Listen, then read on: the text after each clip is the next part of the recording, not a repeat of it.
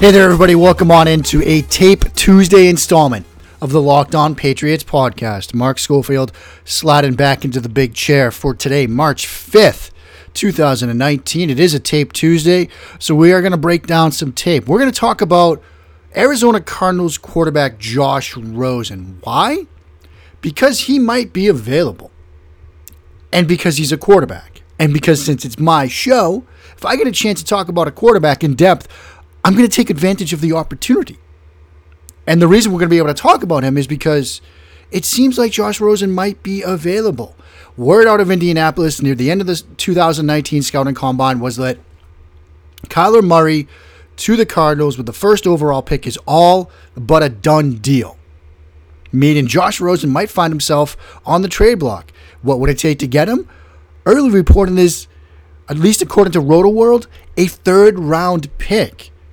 Peter King actually tweeted this out basically saying that he had talked to not only Kurt Warner, but a notable and prolific general manager saying a third round pick is kind of the value that teams would look at for Josh Rose. So, all of that being said, I think it's important to sort of take a moment, look at Josh Rosen, the prospect, Josh Rosen, the rookie, and a little bit, little bit later, talk about whether it is feasible, whether I would pull the trigger on getting him, whether he might fit in New England, and all that good stuff. But before we do any of that, a reminder to follow me on Twitter at Mark Schofield. Check out the work at places like InsideThePylon.com, Pro Football Weekly, The Score, Matt Waldman's rookie scouting portfolio, Big Blue View, part of the SB Nation of family of websites, Pat's Pulpit, part of the SB Nation family of websites, where I am working on a piece about Josh Rosen, breaking all of this stuff down, and also Bleeding Green Nation, where I am the host or the co-host of the QB SCO show. Let's talk about Josh Rosen. And the way to sort of start that is this I, I want to mention and talk about Josh Rosen, the prospect. And for reasons of full disclosure, if you remember all the way back to this time last year, the great noted 2018 draft class, five quarterbacks coming off the board in the first round, Baker Mayfield going with the first overall selection. Here's how I ranked the quarterbacks. Josh Allen was five, Lamar Jackson was four, Sam Darnold was three, Baker Mayfield was two, meaning Josh Rosen was quarterback one. So here I am, a year later, talking about the prospects of Josh Rosen potentially coming to New England. My quarterback one from a year ago coming to the New England Patriots for potentially a third round pick. Again, all the more reason why I want to take a few moments and talk about Josh Rosen. That being said, listen to what I'm saying with that framework. Remember, this is a guy that I add as my QB1. And so I'm coming to him with sort of a glass half full approach. There might be people out there that would tell you that they were lower on Josh Rosen. And so they might tell you the sort of glass has half empty approach. But here's what I saw on Josh Rosen when I studied him I viewed him as a sort of veteran savvy type passer, well versed in a number of different offenses, a multiple year starter, in an offense that shifted from a more spread style of attack when he was a freshman to a more pro style offense, which featured him under center using deep drops off of play action, a hybrid of West Coast and Erhardt-Perkins concepts. He is a guy that I thought was very schematically diverse coming out of UCLA. If you wanted to put together coaching tape, teaching tape on how to throw the football, mechanically speaking, He's the guy you film. Very clean mechanically, crisp release, crisp throw in motion, gets the ball out quickly once he makes a determination with where to go with the football. Footwork was very solid, both on his drops and moving around in the pocket, and that's probably to be expected given his background as a tennis player. He's not the guy that is going to escape and extend as a runner, but he can flash that from time to time, as we're going to talk about, as we saw in his rookie year. From an arm strength function, from an arm strength perspective, more than enough to function in any offense. Throws to all levels of the field with velocity and accuracy. Great understanding of route concepts, great understanding of how to attack various defenses. He can exploit blitzes as well as rotations in the coverage, even right at the snap. Sure, there are times when he gets flustered against pressure, but his film also has examples of him thriving in chaos, not letting pressure or trash at his feet impact his throw, placement, or decision making. I loved his process and speed. And this is an area that I think is, while it might be one of the easiest to develop once you get into the NFL and you're forced to do it, a lot of quarterbacks coming out of college struggle in this area. But with Rosen, that was a huge plus. He can make full field reads, at least he could as a prospect, even with pressure closing in. Shows you the ability to speed up his internal clock in those situations. When forced out of the pocket, he can still throw accurately with velocity at all levels of the field. I thought he was a functional athlete as a quarterback. Again, we're going to talk about some of that when we break down his rookie season. Now, with weaknesses for him, a lot of the weaknesses that perhaps were talked about most that perhaps caused him to slide down draft boards were weaknesses that I couldn't really speak to. There were injuries, a shoulder injury as well as a history of concussions. He had interests away from the game of football. He was branded a millennial. He was branded somebody that was just using football to make money. Now, that didn't matter to me, but it apparently mattered to NFL teams. And so that's why he slid down the board, at least from what we've been told.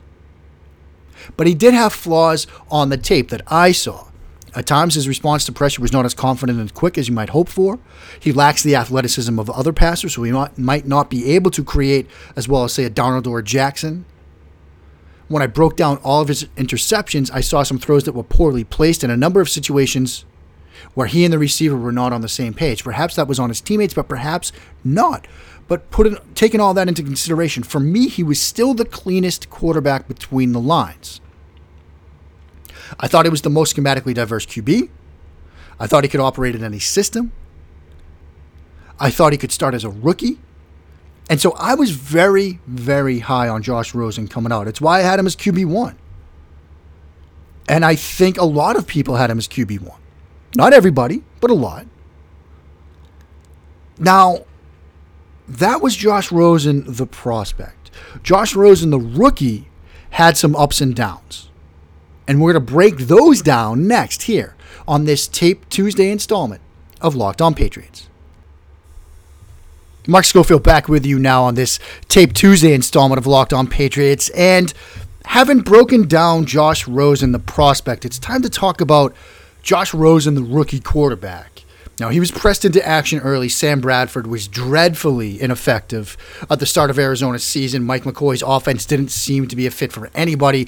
This is an offense that lacked weapons outside of, obviously, Johnson, the running back, and Fitzgerald, the wide receiver. I mean, I mentioned the QB SCO show a little bit earlier. It's a podcast that I host with you know, the great Michael Kist over at Bleeding Green Nation, part of the SB Nation family of websites. And I did this exercise where I listed a bunch of names and asked Michael Kist to tell me which receivers were actually on the roster and which ones were made up names. And the, the names that I used were Bryant Mitchell, Jalen Tolliver, Trent Sherfield, and Christian Kirk.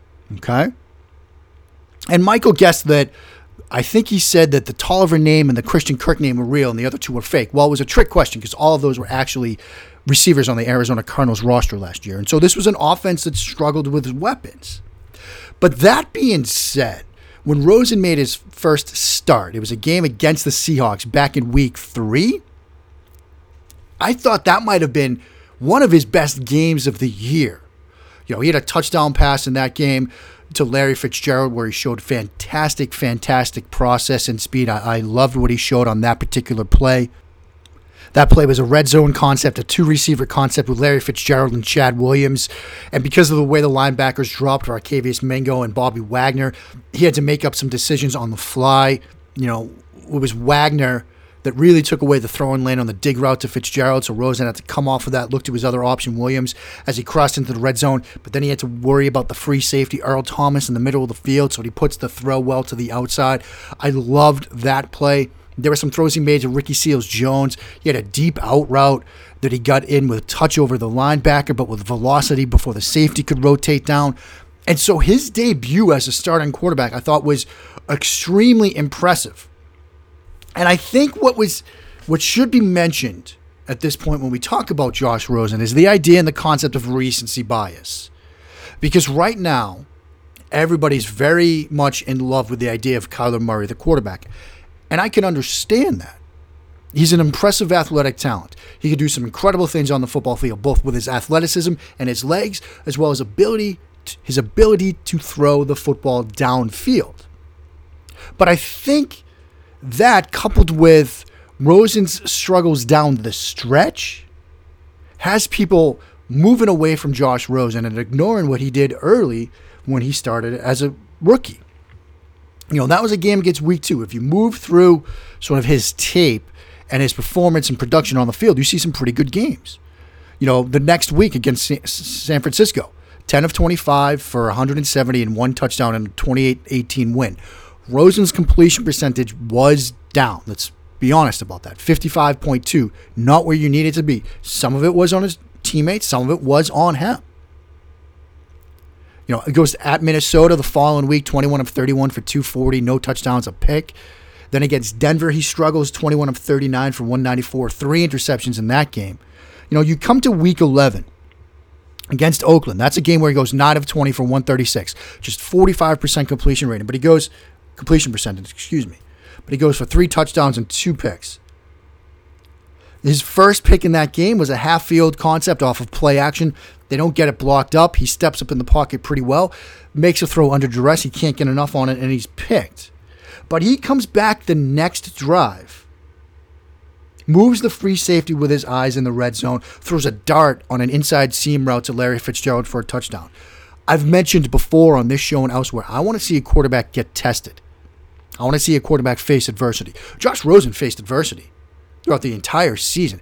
But in that game in particular, look, you come out, you throw a pick on, I think, the second offensive play of the game, and then you come back on the next drive and you cap it off with a beautiful manipulation of the free safety, move him to one side of the field away from the seam route from Larry Fitzgerald, and then you throw an absolute dart on a seam in the red zone for a touchdown. I love that. I love seeing stuff like that. He also, in the second quarter of that game, had beautiful anticipation, but he gets let down. Throws a curl route, gets it out well before the break. The receiver just lets it kind of bounce off of his hands. The throw is slightly high, but still catchable, and it goes for an interception. And that's an example of perhaps the people around him letting him down a bit. Week 12 against the Chargers. A play in first and 10 at the 13 18 mark of the first quarter. One of those situations where he's flushed to his right, forced to create a move, makes a beautiful throw on the move on a comeback route along the boundary for a first down. A touchdown throw he had in that game to Larry Fitzgerald. I love the placement. It's sort of a dig route and he double clutches on it because he's trying to he's worried about the underneath linebacker and he makes the throw and when you see this play again it's at the 1027 mark of the first quarter he, it looks like on first viewing that it's a poor throw it's poorly placed because fitzgerald has to sort of throttle down and catch it on his back shoulder on a dig route but one rosen's trying to move it around the linebacker and two You've got the free safety coming down with inside leverage. And so Rosen puts it in a perfect spot given the leverage. I love seeing that from a quarterback. And the other thing I love seeing is he tries to throw it around the linebacker, not over him. I remember a couple years ago reading a clinic presentation by Gary Nord, who was most recently the offensive coordinator at Purdue. And he said throw the football around linebackers, not over them. Because if you try to throw over linebackers, you're going to put too much touch on it, put, put too much air under it, and that leads to interceptions by the deep safety. And so to avoid that, Rosen tries to throw it around him. I, I loved seeing that placement, both in terms of trying to throw around the linebackers and not over them, and also the awareness of where the deep safety was. And so I love that play. His best game, I think, the game against Green Bay. This was week 13. They go to Green Bay. They win it 20 to 17. He goes 11 of 26 for 149. Again, just 42.3 completion percentage. No touchdowns, no picks. But what I loved about that game, the third down conversions. He had 39, 739 mark of the first quarter. He has a all, all curl sticks concept. He works from left to right, gets to his third read of the progression, moves the sticks for a first down. Second quarter, 906 mark, third and seven. The safety spin at the, t- at the snap from a cover one look to a Tampa two look shows you the mental process and works through the reads, reads the defense, process and speed in that post snap phase, converts the, the third down. Third and seven later in the second quarter, perfect placement on a bang eight post route to convert the third down situations. Fourth quarter, tie game, 17 all, third and 23 at the 435 mark. If you are forced to punt here, Green Bay and Aaron Rodgers, they're going to win the game. What does he do?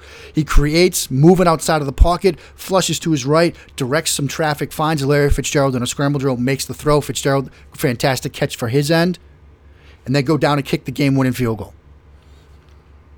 Taking the numbers aside, the 42.3% completion percentage, that was one of my favorite games watching him last year. But then the struggles really set in. The following week against Detroit, 26 of 41, so 63.4% completions, but throws a pick. They lose 17 to 3. Then Atlanta started that game beautifully. Had a switch vertical to, to Johnson out of the backfield. Placement, velocity, everything was great. Then he throws a pick six. It's tipped at the line of scrimmage. The right tackle doesn't help him out, doesn't get the defensive end to the to the ground. You got to do that on a quick game concept. He doesn't. It's tipped. It's pick six. Then driving in the second near the end of the first half, he throws a bad pick where he throws it late over the middle, doesn't see the underneath defender. He eventually gets pulled.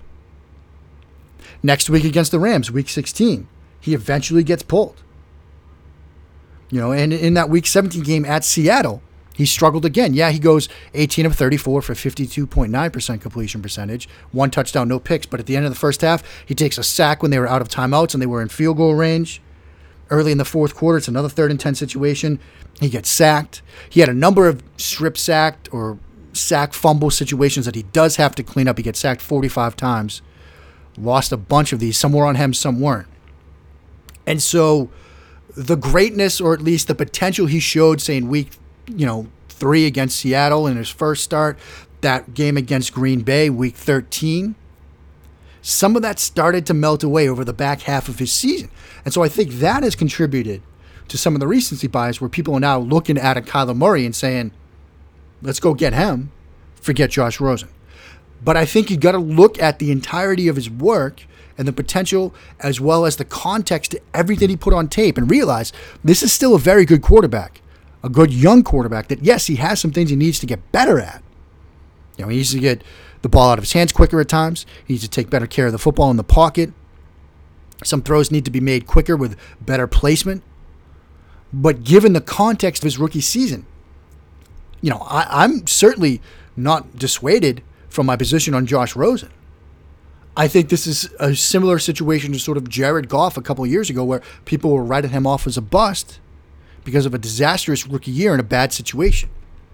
I think if you get Rosen, the coaching, and the talent around him, not just Larry Fitzgerald and Johnson, for example, a better offensive line, you're going to see some success. Now, should the Patriots go get him? That's the ultimate question for this show. I will answer that next here in Locked On Patriots.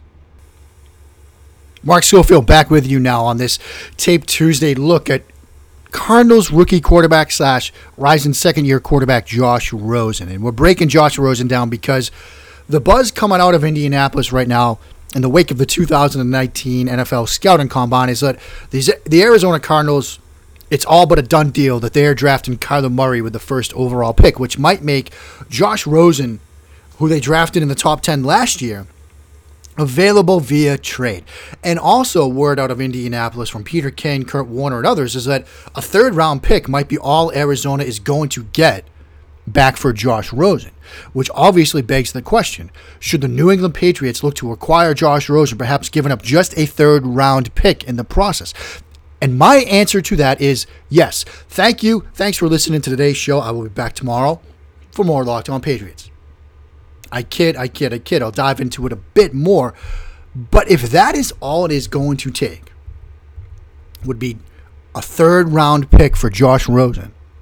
I'm all in. I this is a I guess this is an eat the tweet kind of moment, but if that's all it's going to take, I am all in on the idea of acquiring Josh Rosen. And just by means of comparison, I just wrote a piece over at Big Blue View last week saying if it's a sixth overall selection from the New York Giants for Josh Rosen, I was completely in on that. And this is why I outlined at the start of this show that Rosen was my QB1. Because it's important to sort of hear my words in the proper context. This is a quarterback that I was already in on to begin with. So, of course, I'm going to be excited about potentially acquiring him for any pick. You know, 32, 56, 64, 74, 98, 102. Those are the Patriots' day one and day two picks. And in all honesty, I would be fine with New England giving up any one of those for Josh Rosen. If you're telling me that Josh Rosen is available for pick 74 overall, sign me up right now. I'm completely fine with it. Because let's face it, Josh Rosen, while he had his struggles last year, which we just outlined,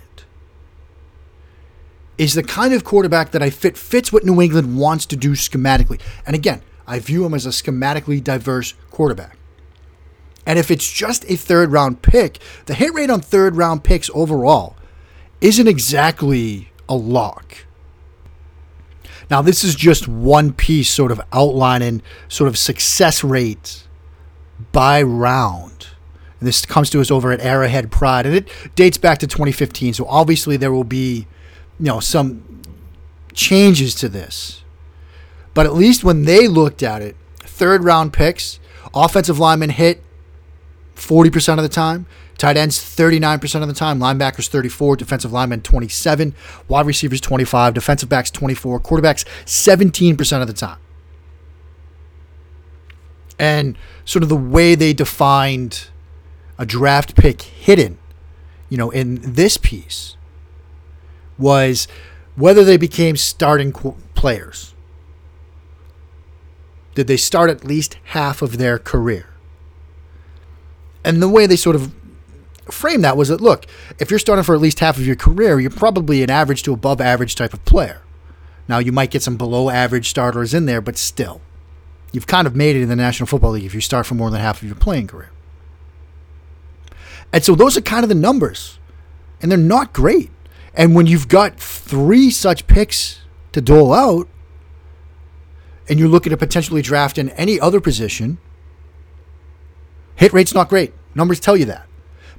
You might have to give up one of those to get a guy that just started basically his entire rookie year, a quarterback, the toughest position in the league, the toughest position in the game, and you get a chance to sort of get him into your system for at least one year to learn behind Tom Brady, to learn the system.